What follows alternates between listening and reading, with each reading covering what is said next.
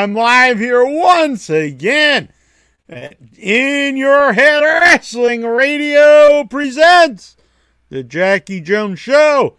That would make me Jackie Jones. Hell yeah. Now, normally this show is always free for all the live folks out there, but I usually then put it uh, for members only after it's live, so all the fine folks of the Headyverse who help support the channel and help support the website can check it out.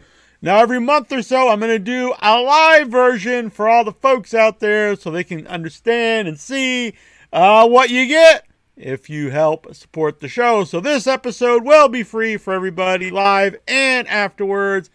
So, help and um, get this out there.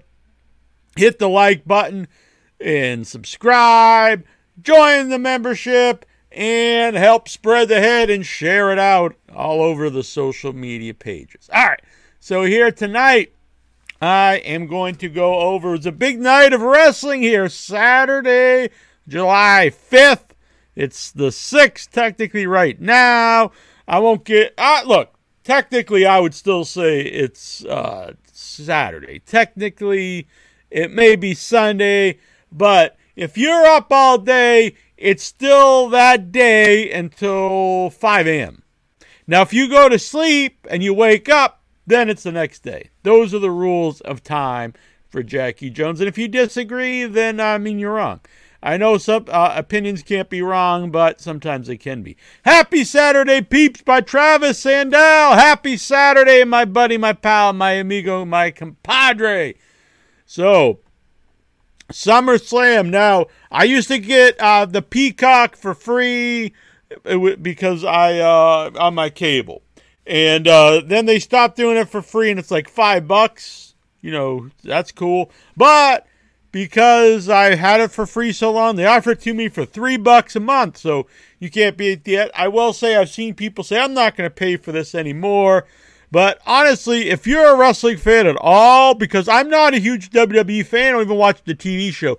But if you're a fan at all, uh, three bucks is is crazy. But this is the world we live in today. That the idea now think about this when you were a kid or you're in your 20s and you'd buy a pay-per-view, it was like 50 bucks. Maybe back then it was 30. The idea that you could pay three bucks a month, you get all the pay-per-views you get every wrestling show that's ever existed.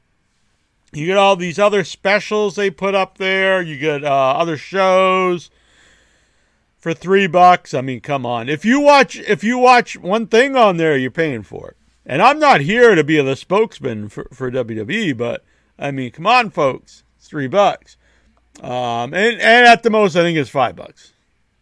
Uh, without ads, maybe it's more. But anyway, SummerSlam. Now, I am going to, first of all, say something um, that's not defending me. It's kind of an attack on myself.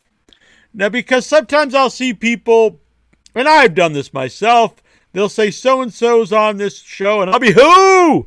Who? And so I'm kind of guilty of putting that out in the world. I think I was really the first person to do it. I know, I think someone on Konnan's show does this, but if you check the archives, Look it up, folks. I've been doing it for almost 20 years. So I'm guilty of this.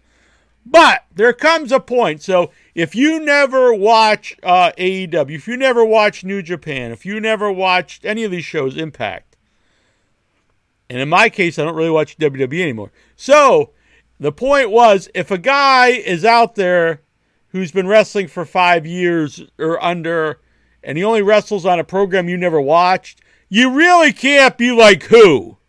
Because that's on you at that point. Otherwise, they're only supposed to hire, you know, guys from when you personally watch wrestling.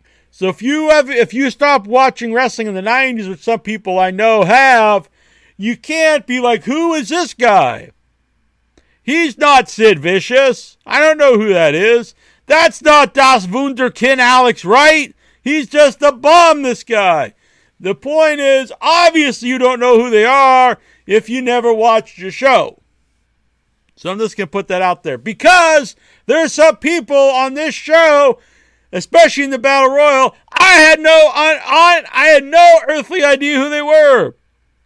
Now, is that is that WWE's fault? Can I be like they've got these guys on here I'd never heard of? No, I know it's my fault because I stopped watching the television four or five years ago and only watch the pay per views, and now I've I've got a, I've got kind of out of the habit of that. I haven't watched the the show since WrestleMania. So anyway, so I'm putting that out there as a not an excuse, but I'm just saying I I'm going to judge this show on how I felt, but also in perspective that I'm not someone who follows the show every week. So if you follow it every week, you know where the storylines are going. You know the characters better than I would. All right, so SummerSlam. I will say someone I do know very well is Booker T. I've known this guy, not personally, but I've known of him for, I don't know, what is it, 30 years? God, that sounds crazy. But I, the first time I saw him was in Global Wrestling, uh, the Ebony Experience. Great tag team. I was a huge fan of the team. I was really happy when they had their big shot in WCW. Uh, and then they moved up the ranks became, you know, perennial tag champs, and then Booker T became world champ. And I was into all of this. Went to WWE. He had some really memorable stuff there. Five time, five time. Loved it all. The King Booker. More of a comedic character, and I like that. He went to Impact, and I really think he coasted. And I think I think anyone would probably, if you really look at it, it's probably true. And but whatever, he went there for the money and all this stuff. Comes back, on and off wrestling and stuff, Spinaroonie, all this stuff, great stuff. Becomes a commentator. As time goes on, gets a little annoying. Now, anytime I listen to him, I'm starting to think Booker T could possibly be the most annoying man in the world. He never says anything funny. He says really dumbass stuff about quack quack, uh, duck duck, shucky ducky. I'm like, what in the hell is this man talking about? And he's laughing hysterically at his own stuff. It's not good. Plus, these pre shows, and I've been saying this for a long time before I quit watching, they're horrendous. And I said the same thing about uh, one of the AEW ones because they started to go this route. On a pre show, if they have matches, I enjoy it. If it's all this fake roundtable stuff where they're like talking and like the, you know they're not breaking character and I, I, don't expect them to be out there and say this guy's a good worker and this guy's booked to win. Obviously not. But when they're sitting around for an hour uh you know giving their predictions on the show and probably all marty knows you win stuff it's rotten. It's very rotten. So i should know this by now not to watch these but everyone i look at the time says it comes on at seven. I get home at seven i think summerslam's going to be on and I get this damn pre-show. It's horrible. All right, so we get some in a little bad mood, but we get, and then I see uh, Kid Rock's gonna be on the show. I'm like, good lord, Kid Rock.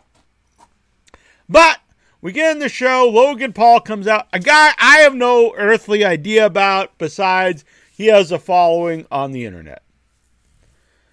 And I go into this match not wanting to like it.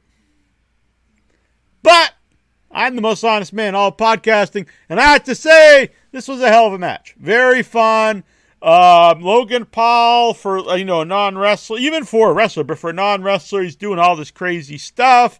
Now, I will say people go too far and say he's a better wrestler than like 90% of the wrestlers today and stuff like that. That's not accurate because he does a match or, or two a year. And I remember RVD talking about this back in the day when people would like go crazy over the stuff Shane McMahon was doing. And yes, it was impressive and it's fun to watch. But you have to have some perspective on this.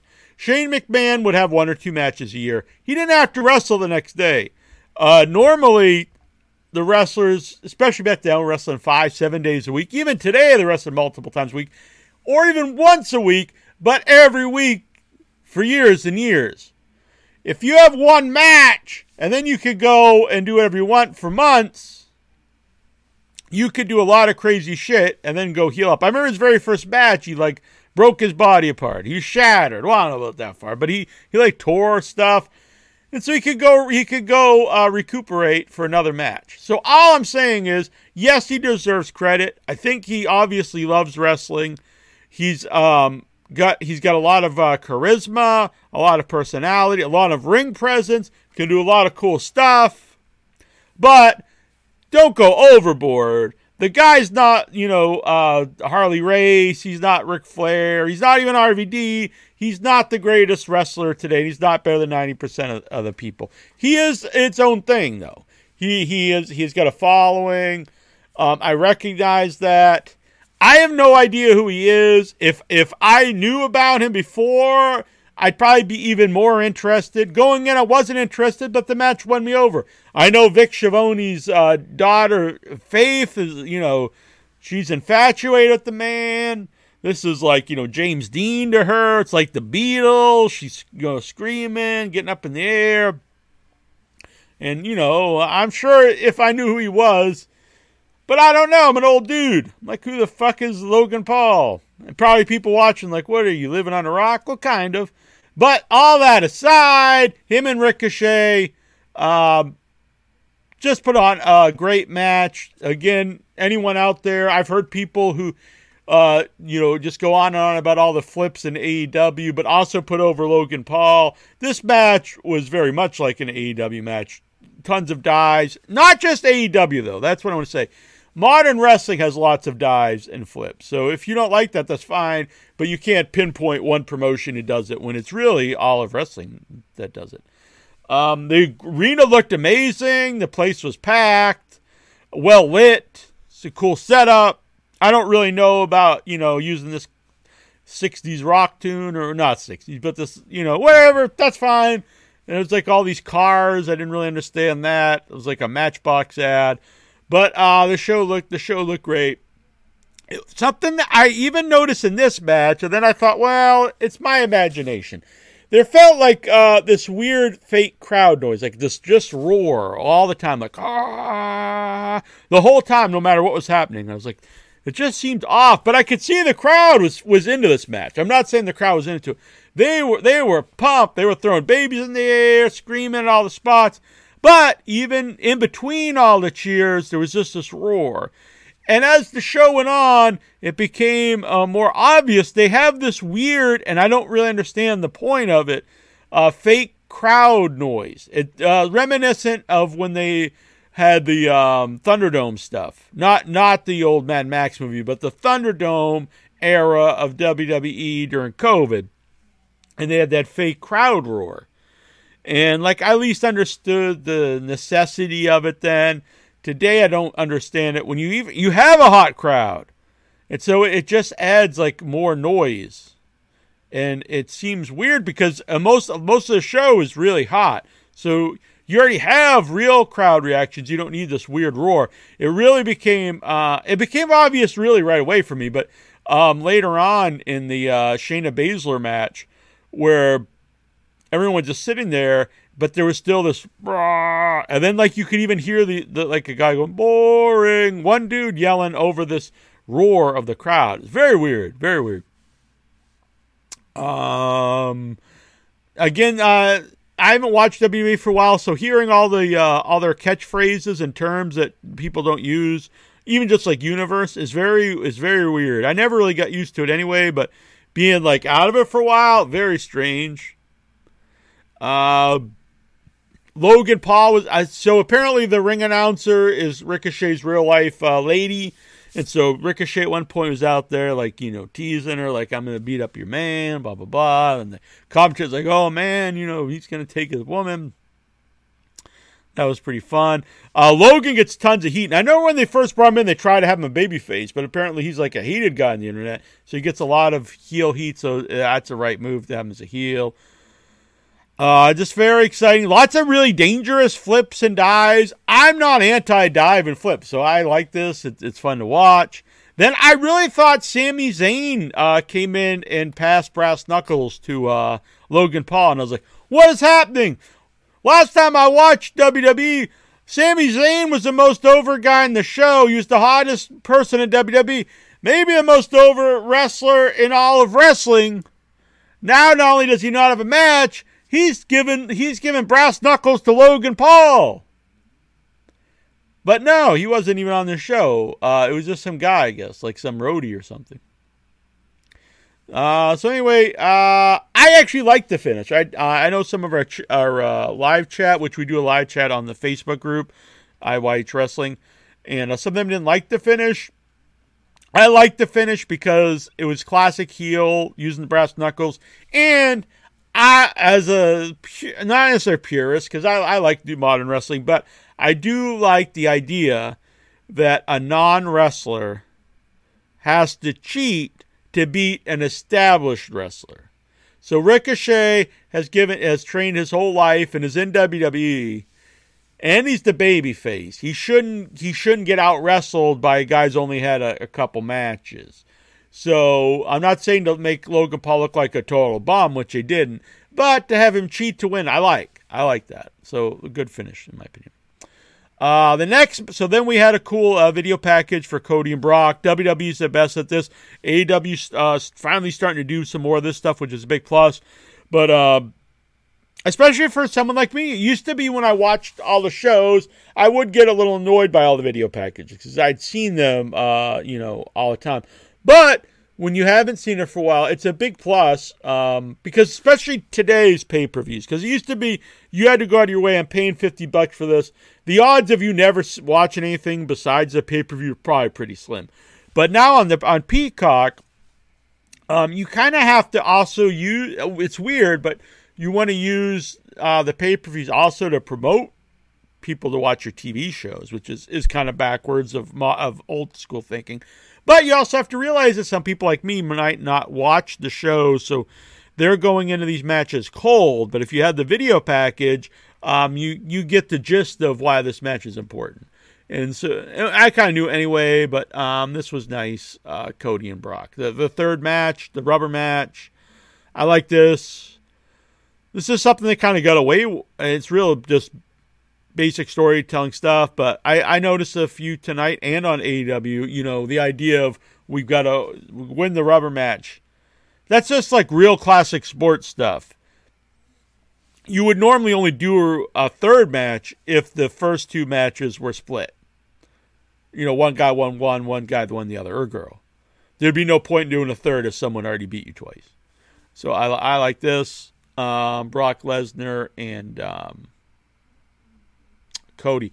Uh, again, so you know, I don't like how Cody laughed, blah blah blah, but um, I will never not like Cody as a wrestler. I think he's fantastic. Uh, this was just an awesome match. Brock is fucking jacked beyond belief.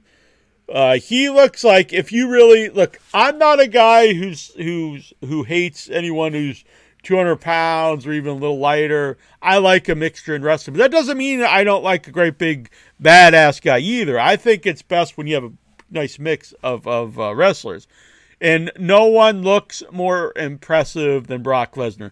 If you really could just sit and carve, like, what is the best looking wrestler?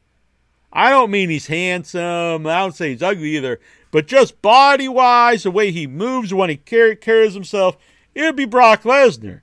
As I said in the chat, Brock Lesnar to me is like the Warlord was good. Because the Warlord looked awesome, but he was not good. He, I remember watching his matches as a kid, and I was a guy who watch everything. But if it was him versus like the Anvil or something, it'd be like, I don't want to watch this. It's just these guys like hitting each other forearms, uh, and no no personality to speak of. Uh, you could kind of hide him. You could hide him in the tag team. That was fun, but singles guy. But Brock Lesnar, so he's got that fucking massive look, can move. He's looks like he's killing folks. Uh, he can do power moves to the giant guys. I love it. It's awesome. And then you've got Cody, the the ultimate uh, baby face. A little sickening, a little sickening. He gets on my nerves. You know, every you know, everything is melodramatic, but you know, wrestling a lot of stuff is over the top. But he comes out there with like this all this gear, and he's kissing the babies, and I'm like, oh my god! But the match starts, and it was uh, it was awesome. Uh, just a real bad beatdown by Brock. Just real perfect storytelling. This is long term storytelling. You got Cody. You thought he's going to win the world title. He wins the Royal Rumble. He wants to win the title. The title his father never won. He doesn't do it. I honestly thought it was the right the right decision, and looking back, I still think it's the right decision because then afterwards, instead of immediately getting a rematch like some people thought, he's got to work his way back a year later. Now, still hasn't happened. Maybe that's not what they're doing, but I, I'm predicting that's what's happening. So you spend uh, most of the year, you know, the rest, not the rest, but months of, out of the rest of the year, quarter, half of the next year versus uh, Brock and then you know, then I, I assume this will be the end of the Brock feud because they shook hands after, and you never see Brock do that. Um, I personally think the next one will be um, with Randy Orton because there was an interview where Cody really put over Randy Orton as a guy to help them, and they've got the history and legacy was him and Ted DiBiase, which I know I don't think we'll probably see, and uh, Manu, which you never hear about.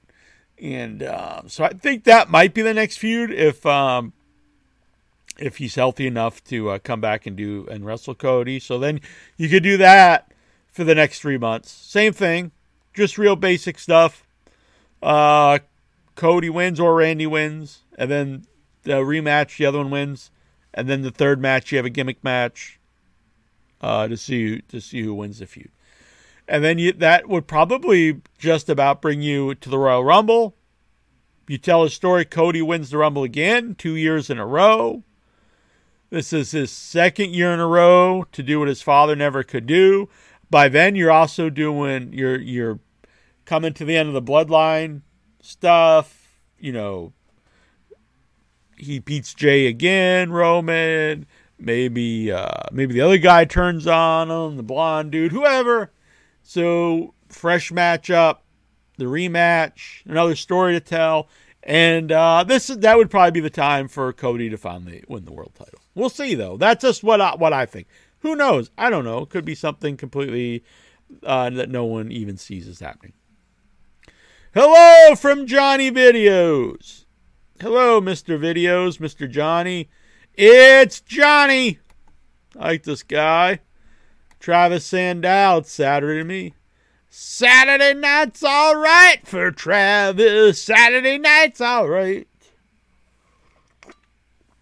Uh, we had a battle royal, and uh, I feel bad, but I don't like. I don't want to keep saying I don't watch the show very much, but but uh, I didn't know a lot of the people in this. Um, and some of the guys I did know, like I was, I used to be a fan of Rick Boogs. The few times I saw Boogs, Rick Boogs, and I remember seeing him last year in the Rumble, and I was like, "Oh wow, I like, I really like this guy. He has a lot of potential." And he was one of the first guys thrown out, like he's a no- nothing. Um, they really built this around Omos. I will say Omos has definitely improved since I've seen him. Uh, I really thought he was the absolute pits when, when I last time I saw him, and he's not good. Don't get me wrong, but he's not as embarrassing as he was. And um, I like the idea of the big guy in the battle royal. Again, that's basic uh, storytelling. A lot of people need to throw him out. Maybe you could just have him win. The thing is, they always taught. Used to be when I was a kid, Andre the Giant won all these battle royals, but then it became like, oh man, it's the big guy in the battle royal. How's anyone else gonna, you know, win? And then they would always get thrown out. And when's really the last time a big giant guy won a battle royal? like what? Uh, Big John Studd at the, at the Royal Rumble in like uh, '88 or something. Like seriously, no one, no big, no big giant guy ever wins a battle royal. I think it's time to start having him win. So if you if you want to do these battle royals uh, on the pay per views to get everybody on the card, why not have Omos win them? Um, it gives him a big win and it's not like a, a big singles victory over someone who's like good or something. Uh, have him the king of the battle royals. He wins a bunch of battle royals. It's too late now. He lost this one, but um, why not? Then it would be a big deal when someone does throw him out in a future one. It would have been an easy thing to do. Uh, but we had LA Knight win, um, who uh, crowd really into. I know fans are huge LA Knight fans, and I know a lot of um, old wrestlers are too, like Steve Austin wanting to come back to wrestle him. So I don't know a lot about him. On uh, I feel bad saying, but um, I saw a lot of potential there. I remember some other guys that people talked a lot about, and I saw him, and I was like, oh, I don't really. All right, I guess, but but I, LA Knight has has a lot of uh, star power too. So, um, who's the other? Not Enigma, not Question. Theory. Theory was a guy everyone said that, and every time I saw him, like I don't think he's bad or anything, but to me he's just like very like he's just a guy. He's a okay wrestler, very average, average at everything. A guy that is fine at everything, but doesn't stand out anything to me. So I never got the the hype for him. Um, Karrion Kross. I honestly is another guy everyone was uh you know going insane for, and I saw him and I was like, he's fine. I, I don't know. I don't really see much in him either. But uh, L.A. Knight is the guy I do see a lot in. Uh, Rousey versus Baszler, and I was actually looking forward to this because I thought the build was good. I think the storyline's good. I like the idea that you know Baszler is like always like like underneath uh, Rousey. People would say, ask her like, "Oh, that nice that Rousey brought you along to wrestling." I like all this stuff. I was a big fan of Shayna Baszler in her NXT run. I liked how she worked like the body parts. Uh, it was a different style of wrestling. I really liked Ronda Rousey's uh, debut match, and I like a lot of her stuff. Even people didn't like it. Her last run uh, that I've seen, what I've seen, has not been very good. Uh, so this was an MMA rules match, and I'll be just honest, it was terrible, absolutely terrible. Um, usually, fake MMA stuff's just bad because wrestling itself is supposed to be what MMA would be if it's real. Right? I mean, the guys are of any type of background or in there they're trying to win. So why would it be different? I guess the idea is like you can't use the, the very very mild differences. You can't use the you can't break with the rope stuff. So they went in there and they just did a really boring uh, fake MMA match, which for some reason looks way faker than a wrestling match. It's kind of like when they do fake boxing matches. It always looks so bad. And uh, this is just bad. The crowd hated it. But then you still heard that weird roar of this weird, like, uh, crowd, this fake crowd roar. It really was obvious in this one, but uh, even a boring chant. And I felt bad because Baszler's there with the big, like, she gets the victory, which I, I was happy about. I like Shayna Baszler. And she's up there celebrating. All I could think of, like, you know, in her mind, she'd probably think this is leading to something else. But I think after this match, it's not going to lead anywhere. Because I think, uh, you know, people in the back, like, oh, well, we can't really do anything with her. You know, unfortunately, it might not all be on her, but it's the t- style match. I don't know. This is not good. Plus, I don't know if Baszler really has it to be a, ba- a big baby face. I don't know. I like baby face versus uh, Rousey, maybe, but even that didn't work here. But I don't. Who else would she be a baby face against on the regular show? Um, Gunther and McIntyre. I was really looking forward to this. I'm a huge Gunther fan. I like Drew McIntyre too.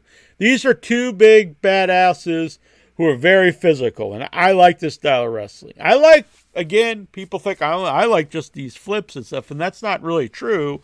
Not really my preferred style, but I like that too. I, I like I just like to be entertained by wrestling, and uh, my preferred style would be this just physical guys, you know, meat on meat pounding, but guys that can move. I don't want to just see very slow, ponderous like a Mark Henry just hitting a dude with a forearm and not even like really stiff. That's not exciting at all to me. But these two big guys who are going all out and just really hitting each other, uh, Sheamus fits in with these guys. I love it. This is the kind of wrestling I like. Uh, they really put over uh, Gunther having, uh, you know, getting closing in on uh, the longest title reign, um, which is cool. I know some people like, oh, he can't beat Honky. I love Honky Tonk Man, but I mean, look, you have to realize things progress, and I'm not I'm not against Gunther beating the record. I love Gunther.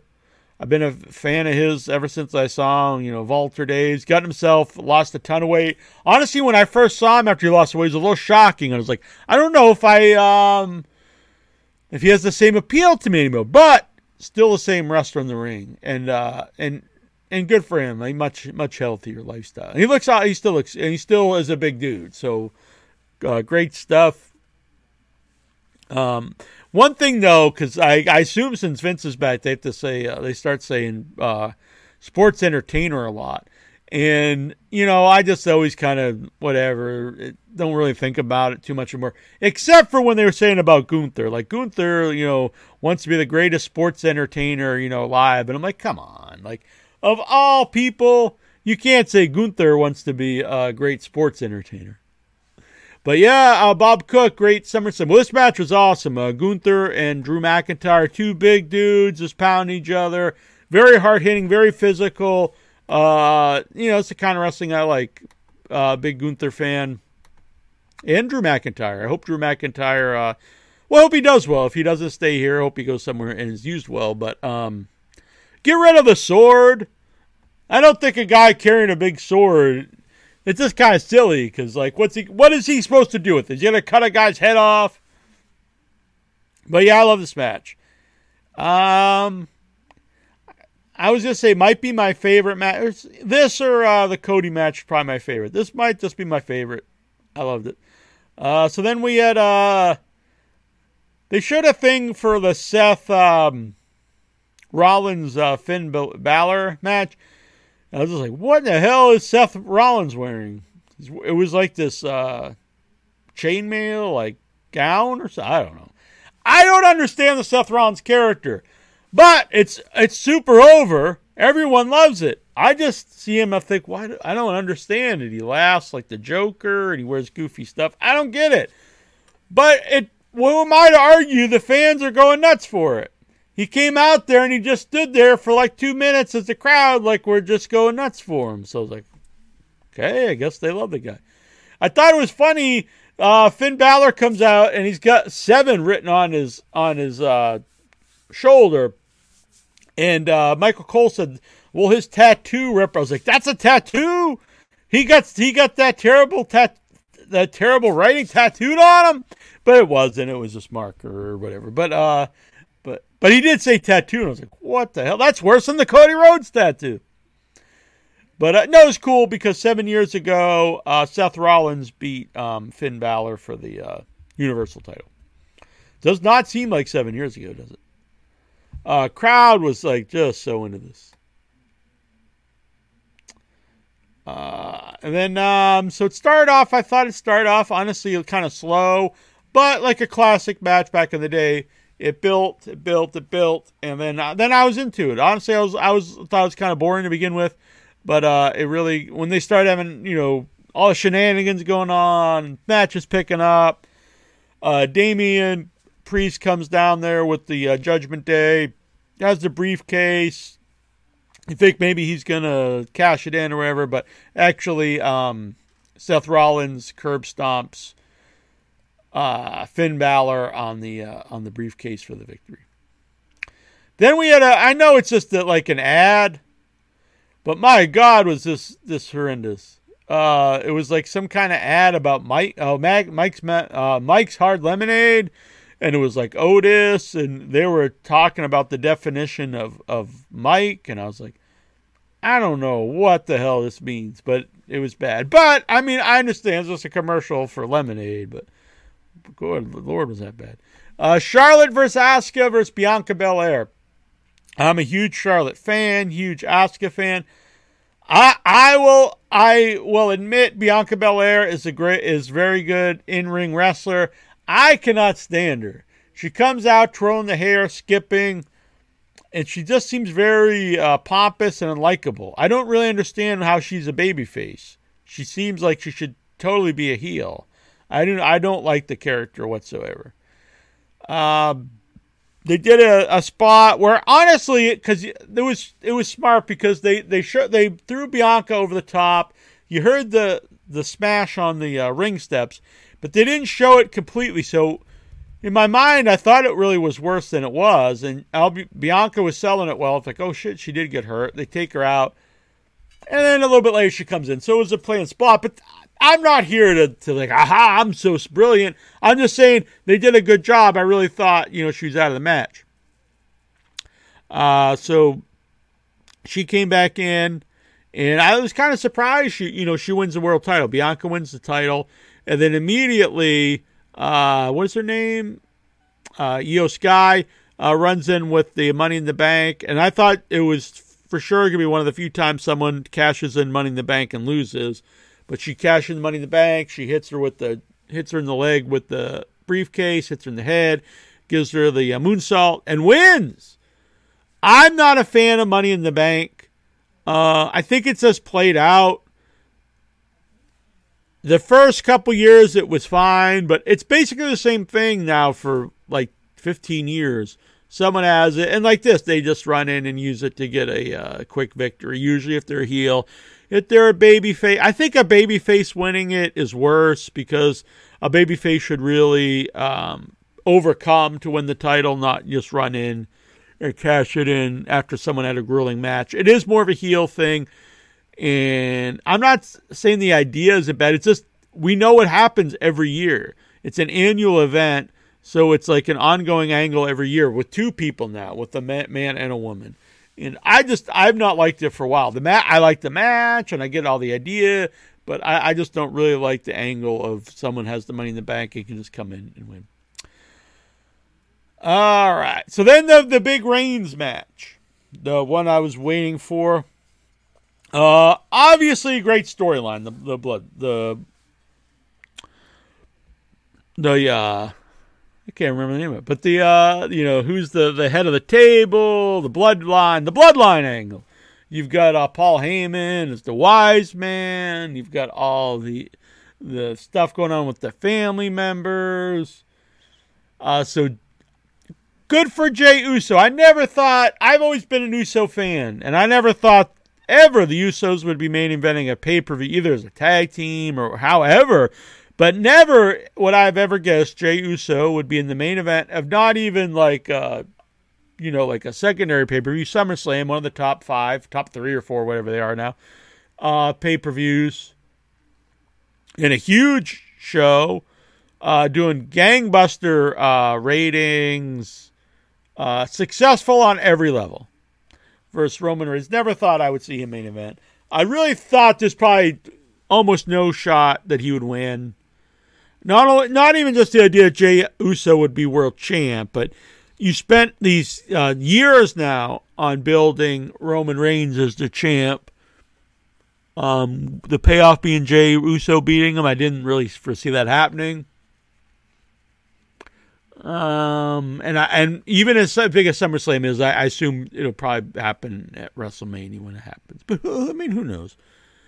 That being said, all that being said, the crowd's into this.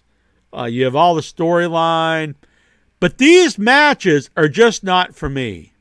Because I think they've progressed evolved into something that doesn't really even re- this is more something that doesn't resemble wrestling to me than a lot of modern stuff that other people will say it's too much flips and and all this stuff. That still looks like wrestling to me. It might be a little different where i can tell the guys are, are working together. I will agree with that.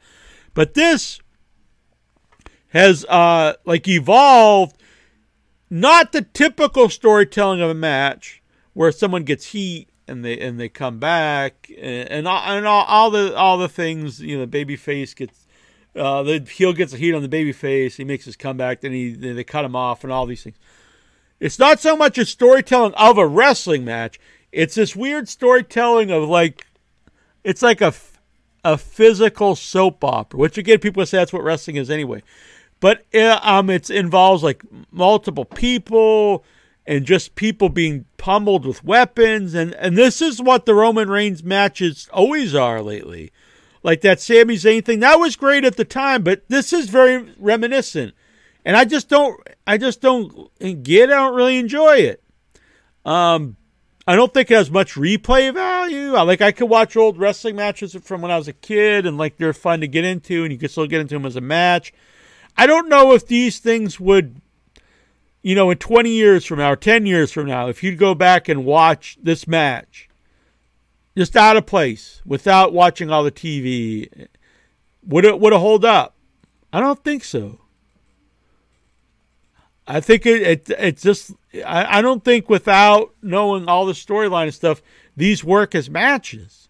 I really think it's just evolved into some other thing where it's uh all one big it's almost like like a, a TV series like Breaking Bad where you can't now normally wrestling you could watch those matches out of order. Now you're gonna get more out of them if you watch the bill and everything, but you can still watch them out of order, enjoy them.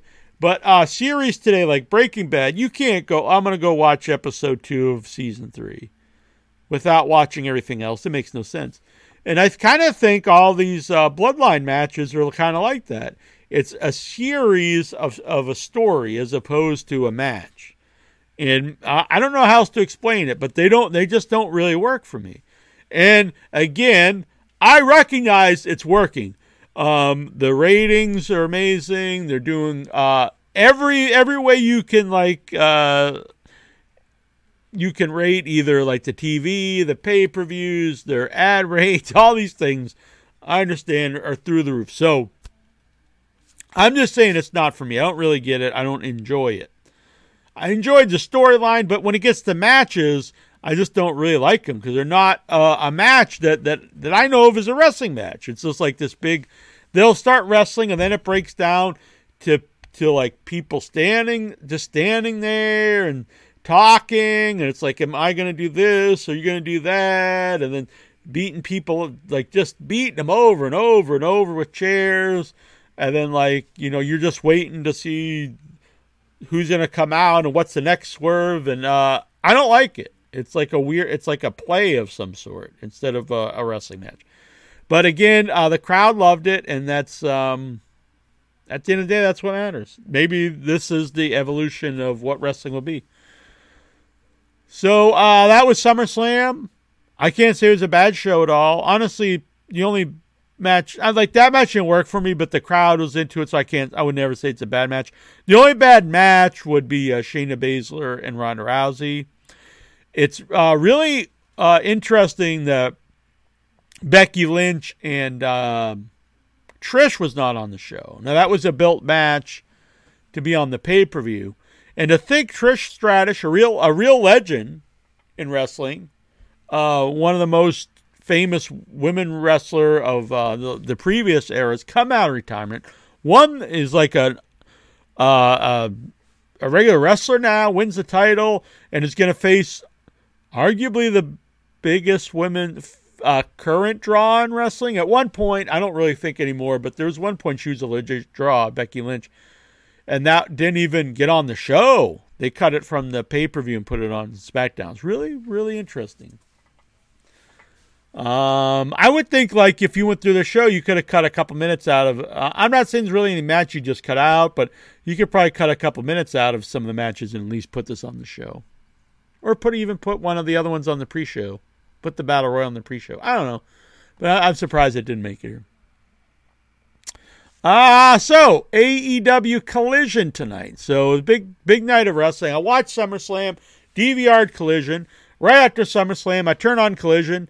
Collision's my favorite show of the week, and uh, another uh, great show. Uh, last week, I was happy to see. I'm not a ratings guy; I don't really pay attention, but I'm happy if, when something does good, and and I get like I want the shows to continue. So. Um, was happy did really, really, really well last week. Its biggest ratings. Uh, this week it will not because it's up against SummerSlam. But people like people think that means no one watches the show, and I don't think that's accurate because, like myself, uh, I watch it on DVR, and that's how most people watch stuff today. Or uh, maybe not most, but a lot of people watch stuff today. Uh, this show, so last week we were wondering, like, man, we got all in coming up, we got all out coming out, back to back, no matches. They're really going all in now, uh, promoting these matches, which is great. So we we found out a couple matches tonight, which I'm really excited about. Um, I love the how Collision starts very old school wrestling. You have the promos that um, are putting over the important matches, like the two big matches tonight, and then you go into the uh, into the the you know the the actual intro. I like all that. We start off with two guys that I'm not big fond of, Big Bill and Brian Cage, and I'm going to give these guys all the credit in the world. Um, they've improved vastly. Big Bill's in the best shape I've ever seen him in. Brian Cage always in great shape, but he's showing more uh, charisma, more personality in the ring, better uh, facial expressions. I also think he's been taken uh, to heart criticism of doing all just doing all the lucha moves and the flips, and he's actually working like a big man uh, with a couple uh, moves, a couple flips. That's cool. Do a couple of them in the match; it's impressive. And then uh, Big Bills really works like a big man. And this is a team that is completely different than any other team in AEW. So we've got a few you know high flying guys. We got the pure wrestling teams like FTR. Uh, we could kind of, I don't know if you put pure wrestling, I mean, maybe like pure wrestling with the Bullet Club Gold, and then you've got the acclaimed, which are uh, just great, you know, uh, charismatic guys on the on the mic. You got the Young Bucks, which is uh, high flying guys too, but can also do other other styles.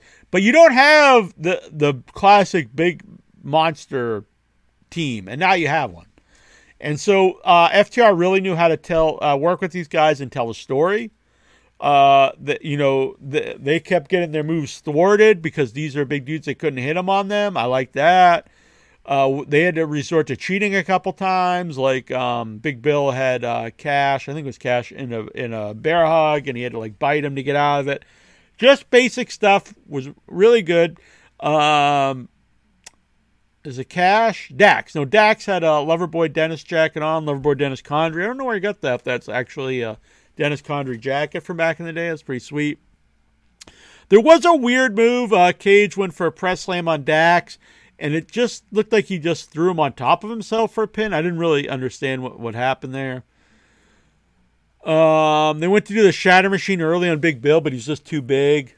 Uh, just did a great job. They did a great job, even in losing, of putting these guys over as uh, as big badasses. So even though they lost, because I think you could argue, and I would argue this, it's probably too early to even do this match because uh, they're starting to get over, and maybe you'd want to build them to a title match. But I understand because you got the big pay per view coming up.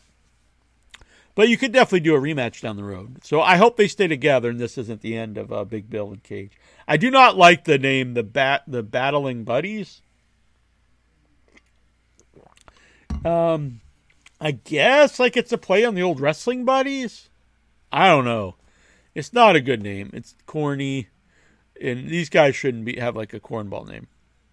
Uh, I believe it was Cash's mom was in, in the front row. She kind of no sold Bill when he's yelling at her and beating her son up, but then she did slap him, which I thought was pretty cool.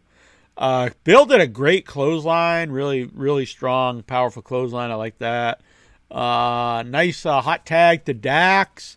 Uh, on Collision, there's they, they actually are doing hot tags. It'd be something I, I noticed like they really don't have Doom in wrestling lately anymore. But on on um, Collision, I see it a lot. Uh, great punches. I noticed Dax throws great punches. They did the old top rope bulldog uh, that the Steiners used to do.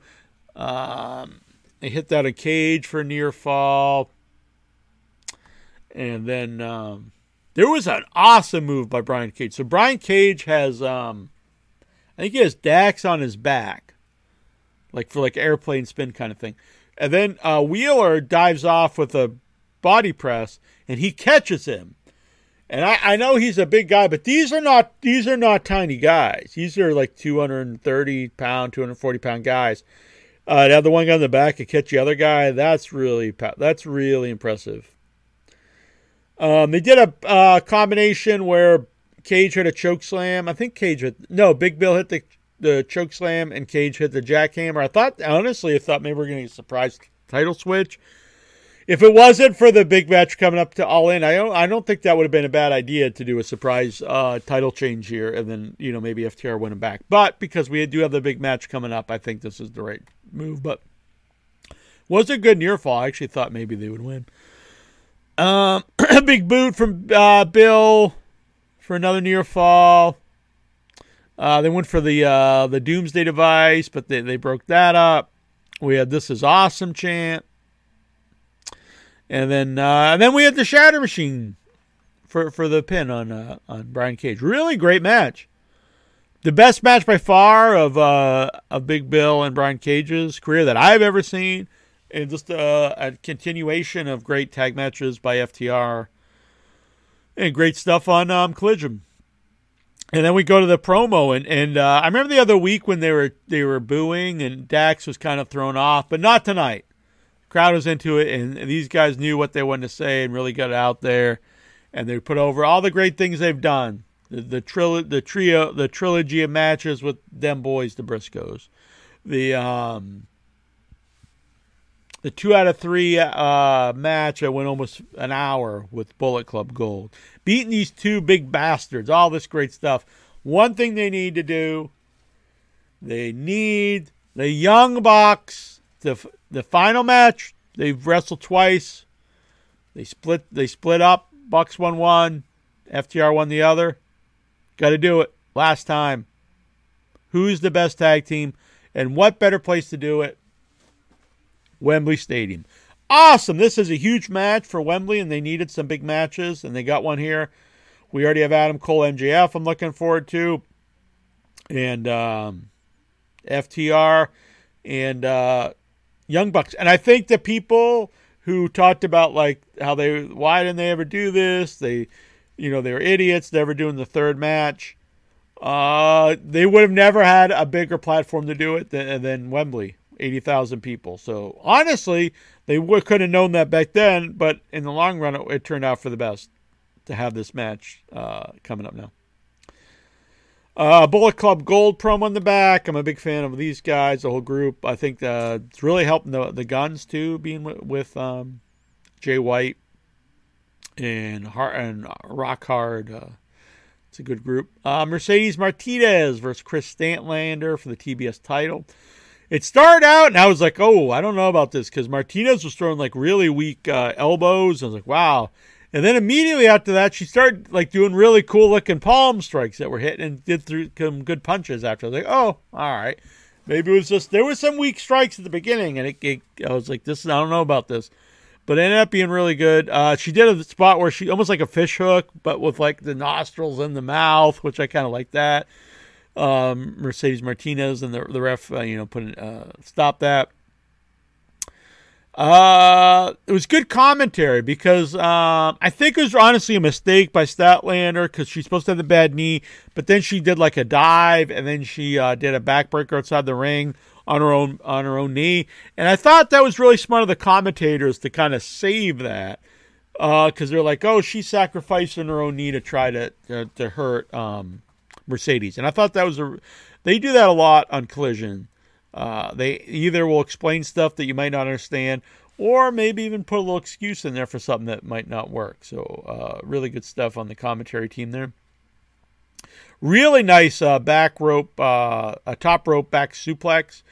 Uh, Mercedes Martinez with her legs were still hooked on the ropes and did on Statlander. Really nice, very uh, really physical. I like that she went for a fisherman buster. Mercedes went for a fisherman buster, and uh, Statlander reversed into like a twisting uh, fisherman's buster. That was cool for two count. Uh, there was like a wheelbarrow spot to get reversed, and I th- honestly think um, Statlander didn't kick out. She was supposed to kick out at two, but I don't think she really did.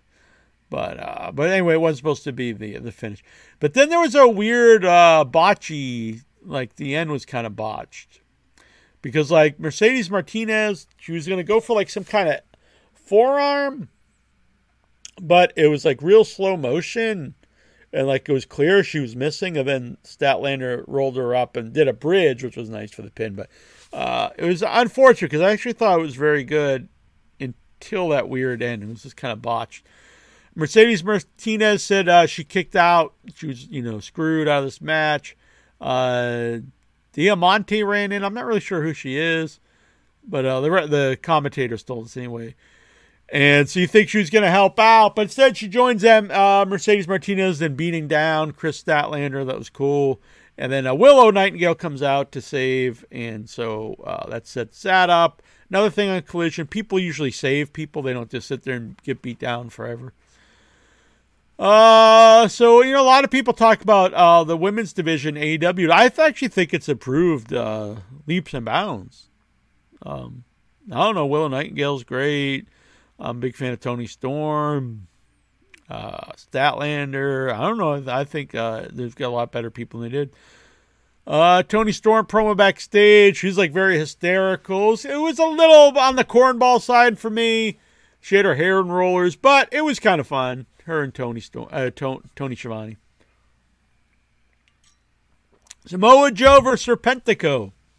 And Joe just comes out and fucking destroys Serpentico. I was like, hell yeah, no, that's pretty sweet. I didn't, I didn't, I don't need to see Serpentico in like a long match with Samoa Joe. This is what you needed. And they put over as the fastest match in collision history. No, it's only like eight episodes in, but uh, the fastest match in collision history.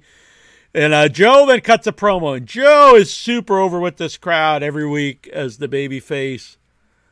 Um, I'm starting to think you just go full on heel with Punk. He's gonna get the split audience anyway. The people that really like him are gonna cheer anyway. But uh, you try to force him as a baby face. Tonight's angle, maybe that will help out. But if not, I say just go with it because um, Punk is a fantastic heel, one of the best heels of modern wrestling. So it's not going to be like a detriment. But Joe, they love Joe. I love Joe. I'm, I'm glad to see Joe do, doing well. And it's a really great promo. Calls out Punk for Wembley, and he talks about the legacy of Punk versus Joe. And a roll up is no way to end this. End this. A legacy. We need to continue this. And I was like, this is good stuff. I want to see it. Final match: Samoa Joe, CM Punk, Wembley Stadium. Now the only problem for me is he's calling him out as the champ, and he's got the title match later tonight. Kind of tells you who's winning tonight. You don't. I mean, he's fighting Ricky Starks tonight. Punk didn't. Uh, Joe didn't say, "I want the winner of uh, Punk." Ricky Starks said, "I want the champ Punk at at all." At all. I so my issue there. But besides that, great stuff. But I assume now we won't be getting the uh, Punk versus the Elite. It does give me hopes because then we have all out the week. Is it the week after? Does all in? We get Joe. Joe Punk is great. Does something on this show set up for all out? Punk versus Kenny Omega or Punk and FTR versus. I hope so. We got to do it. Don't pussyfoot around this, guys. Man up. You're getting paid uh, millions of dollars now. Y'all resign. Be men and uh, do the match. Oh, we got an Andrade video at the mask. This is fine. No Miro tonight, um, which was a little weird because like it set up last week. But uh, we had Acclaimed sit down interview with Tony Schiavone. They still had Billy's boots. Uh, Billy, uh, they're saying that Billy told them uh, he blames himself for them losing the tag belts and also blames himself for them lo- not winning the uh, trios uh, titles. Uh, Bowens was crying during this, so I assume this is going somewhere. I, I can't imagine we just never see Billy Gunn again. Uh, I, I, hope he, you know, maybe he comes out for one last match, his retirement match and Wembley, the three of them. The three of them versus House of Black. I don't know. We'll, we'll find out. Um, House of Black versus uh, Darius Martin, Big Shotty Lee, and uh, Action Andretti. Now, all three. Of, so this this starts them, and I'm kind of rolling my eyes. It's like it's like basically the three J Brones. Why? Why? Last week they were tagging with Vikingo and lost.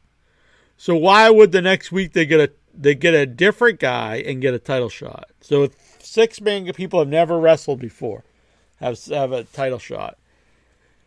Now the match itself, I actually really enjoyed. It was fun, but as a as a title match, it's ludicrous. Uh, the House of Black rule sucks. I like House of Black actually. I think they're more motivated on uh, Collision. House of Rule stuff, just drop this stuff. It sucks. uh, for everything about it, like the house rules. Why do they? Why do they give a special advantage to their opponents? Why would anyone do this? Um, so they're like, you got to kick Julia Hart here out. So I think they're heel. The House of Black are heels, but they give the baby faces an advantage. Like why? And then they overcome anyway. Um, the stupid stuff going on in the Titantron sucks. The idea that just three random people can just walk out, never tag before, and get a title shot sucks.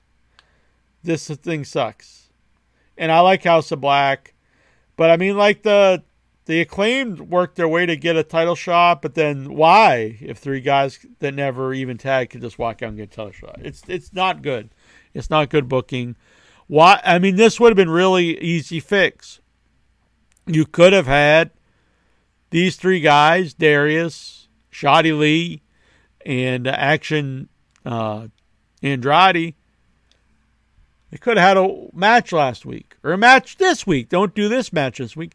They could have wrestled three other guys this week. They win. You say, oh, now they get a title shot next week. Okay, that's fine. At least they won a match. But three guys who never wrestled be- together before just come out and they get a six man title match. It just sucks. It, it makes this title seem stupid.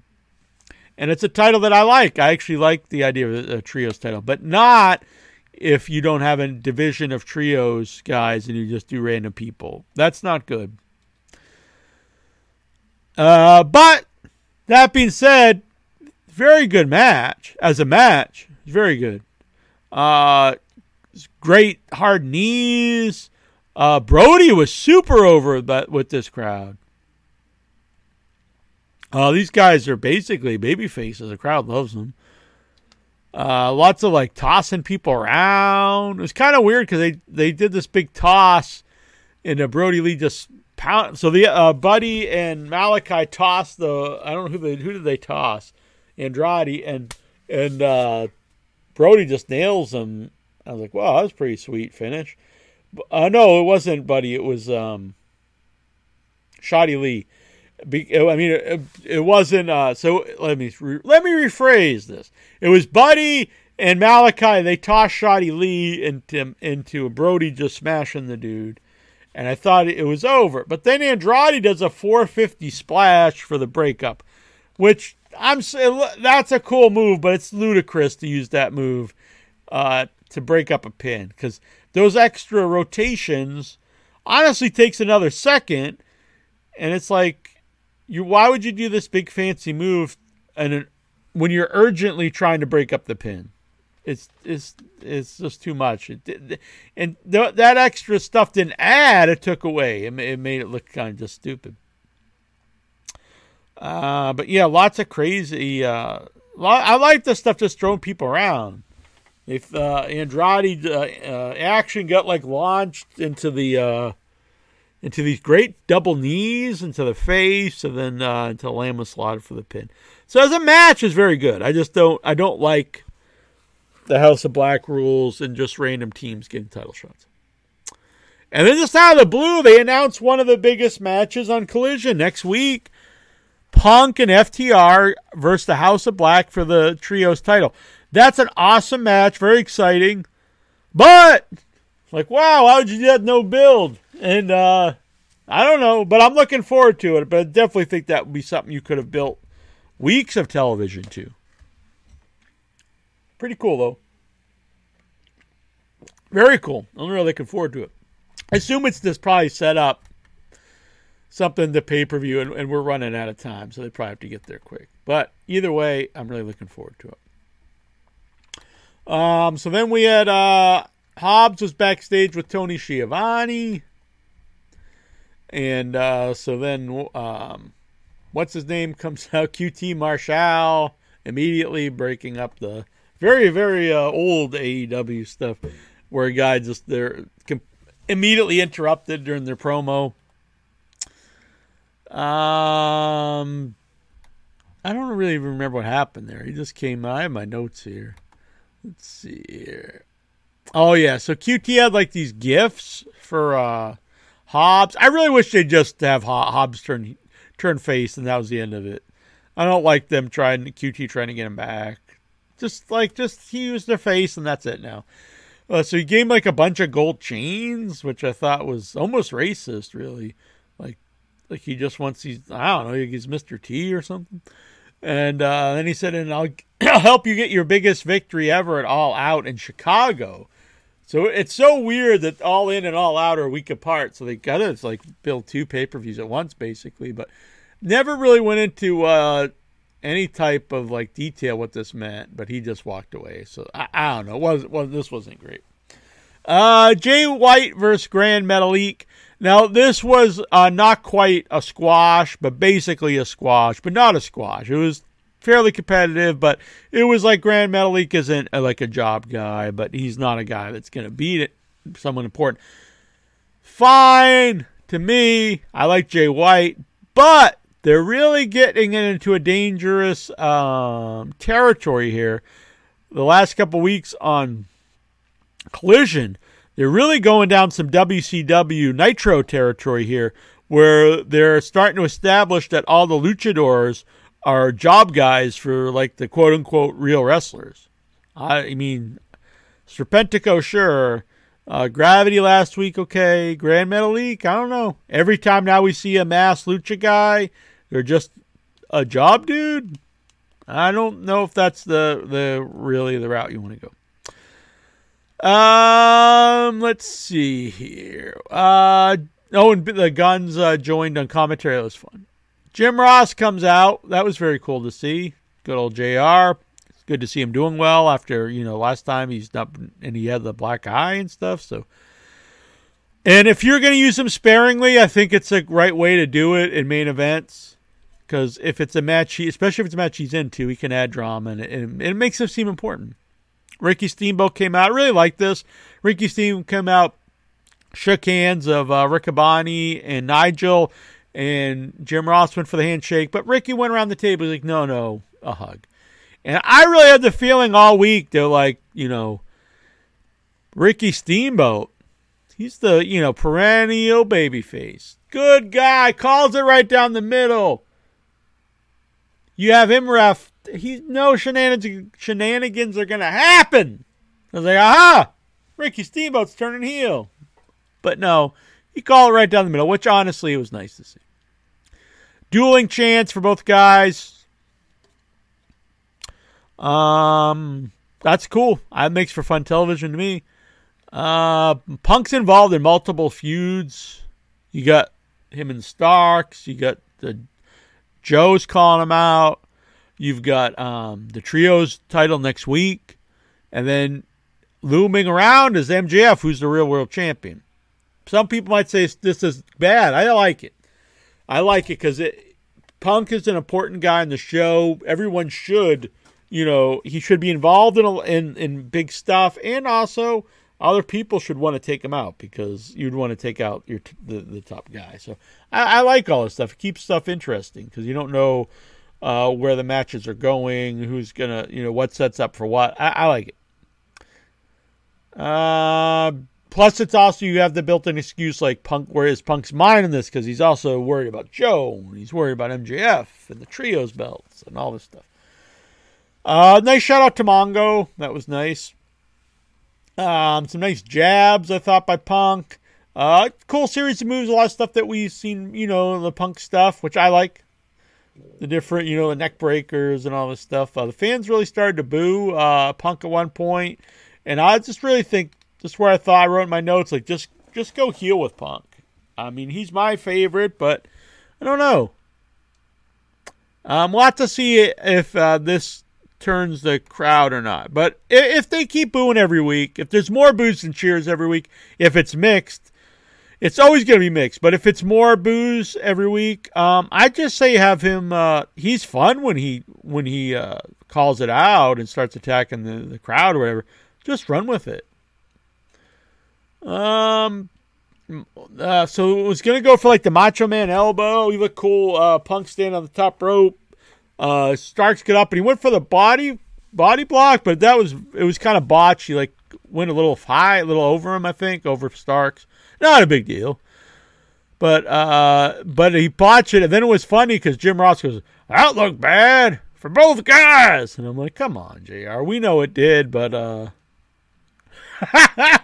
I don't know if you're supposed to. I know you're uh, you're a commentator, but I don't know if you're supposed to just call out stuff looking bad.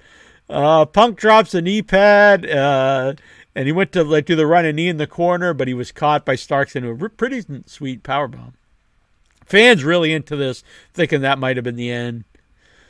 Um, Punk great kick to the head. Honestly, that was probably a better kick than like the kicks we saw in the fake MMA match with uh, Rousey. Uh, that, that we start to get the this is awesome champ. Uh, Punk goes for the pile driver. It gets reversed into Alabama slam by Starks. Uh, in the melee, Starks knocks the ref out, you know, in, inadvertently. Steamboat outside of the ring, you know, watching. It was a little odd because Starks goes for the pin even though there is no referee there, and he puts his feet up on the ropes, and uh, Ricky Steamboat like throws him off. So he's like, "Ah, I'm the good guy," and I was like, "Oh, that's cool." And then uh, Punk rolls up Starks, and uh, Ricky dives in there and counts three with the roll up. And then Starks just is shocked and pissed. He's like, I can't believe Ricky Steamboat. What are you doing? You're breaking up the you're breaking up my feet on the ropes. And um, Starks attacks Steamboat. So he hits uh hits he smashes Steamboat. Punk gets in there. He throws him out of the ring takes he Starks takes the belt off old the old dragon, old man Steamboat, and starts whipping the old man. Punk keeps trying to get in there and he's breaking him out. And he finally gets in with the chair and breaks it up. This was great. And they stuck with it, which is important. I, I remember in early AEW days, I'd always talk about like a guy would win a title or do a cool angle. They'd immediately cut backstage or cut to a break or cut to the next match. And uh, you want that, you want that minute to for the, to soak in what's just happened. Soak in that this is the legend who got beat down by this dastardly young guy who's an asshole. This is good stuff. You suck, chance. Maybe this will be the stuff that uh, will get Punk cheered by the majority of the fans. But again, if it doesn't, just run with it because Punk's a great heel and it'll be good for TV too, either way. Uh, and then uh, Jim Ross says he's uh, getting lashed like an animal. Jim Ross always he's a very he is uh, very violent towards animals. I don't know if he is, but he brings all his uh, sayings like you know beat like a government you mule, lashing him like an animal, rabid like a wild coon. I don't know what's with Jim Ross. Like he's just like he likes. I don't know if he likes it, but maybe he grew up where animals were beat all the time. But it's it's weird, man. Uh, Jim Ross is invited back, and uh, big uh, big stuff for coming up on Dynamite.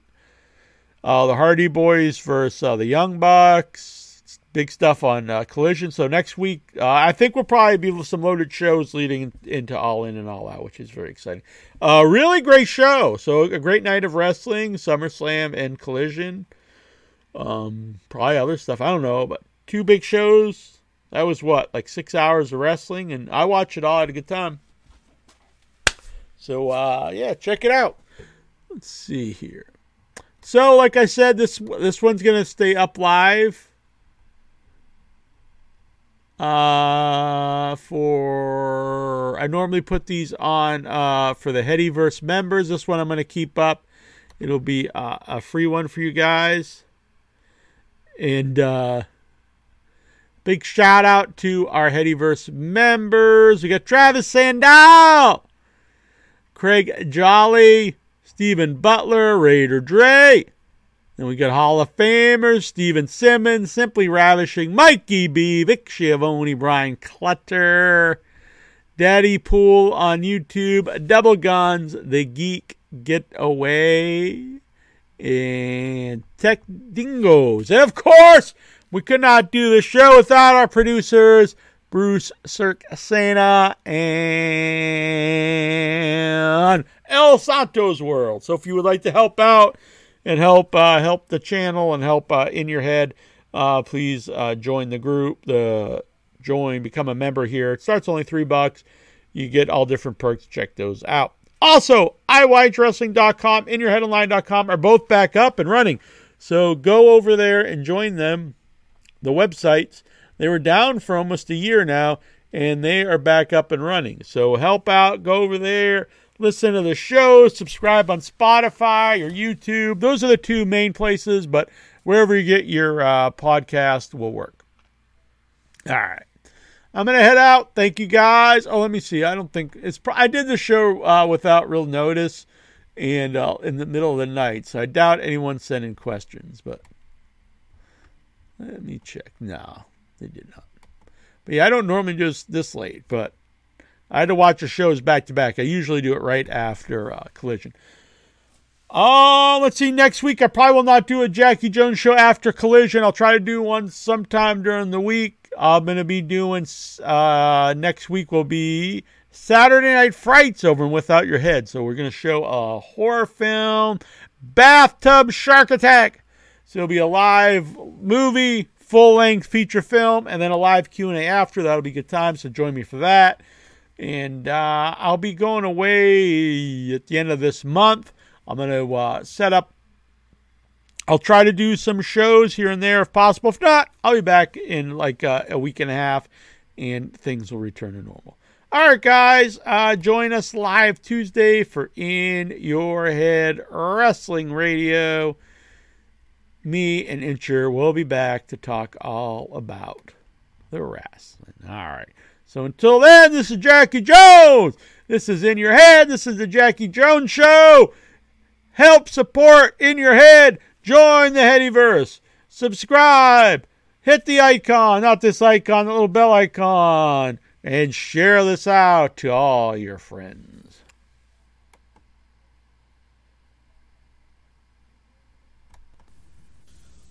Andre the Giant. Andre was big. Yeah, yeah, yeah. It was not small. No, no, no. Andre could drink and he could fight drink, drink, drink, and a fight, fight, fight. Andre was big, yeah, yeah, yeah. It was not small, no, no, no. Andre could drink, and he could fight. Drink, drink, drink, and a fight, fight, fight. Andre the Giant. Andre was big, yeah, yeah, yeah. It was not small, no, no, no. Andre was great, he was not bad. A great big heart and a great big man. Andre was big, yeah, yeah, yeah. It was not small, no, no, no. Andre could drink and he could fight. Drink, drink, and a fight, fight, fight. Andre the Giant. From Grenoble, France.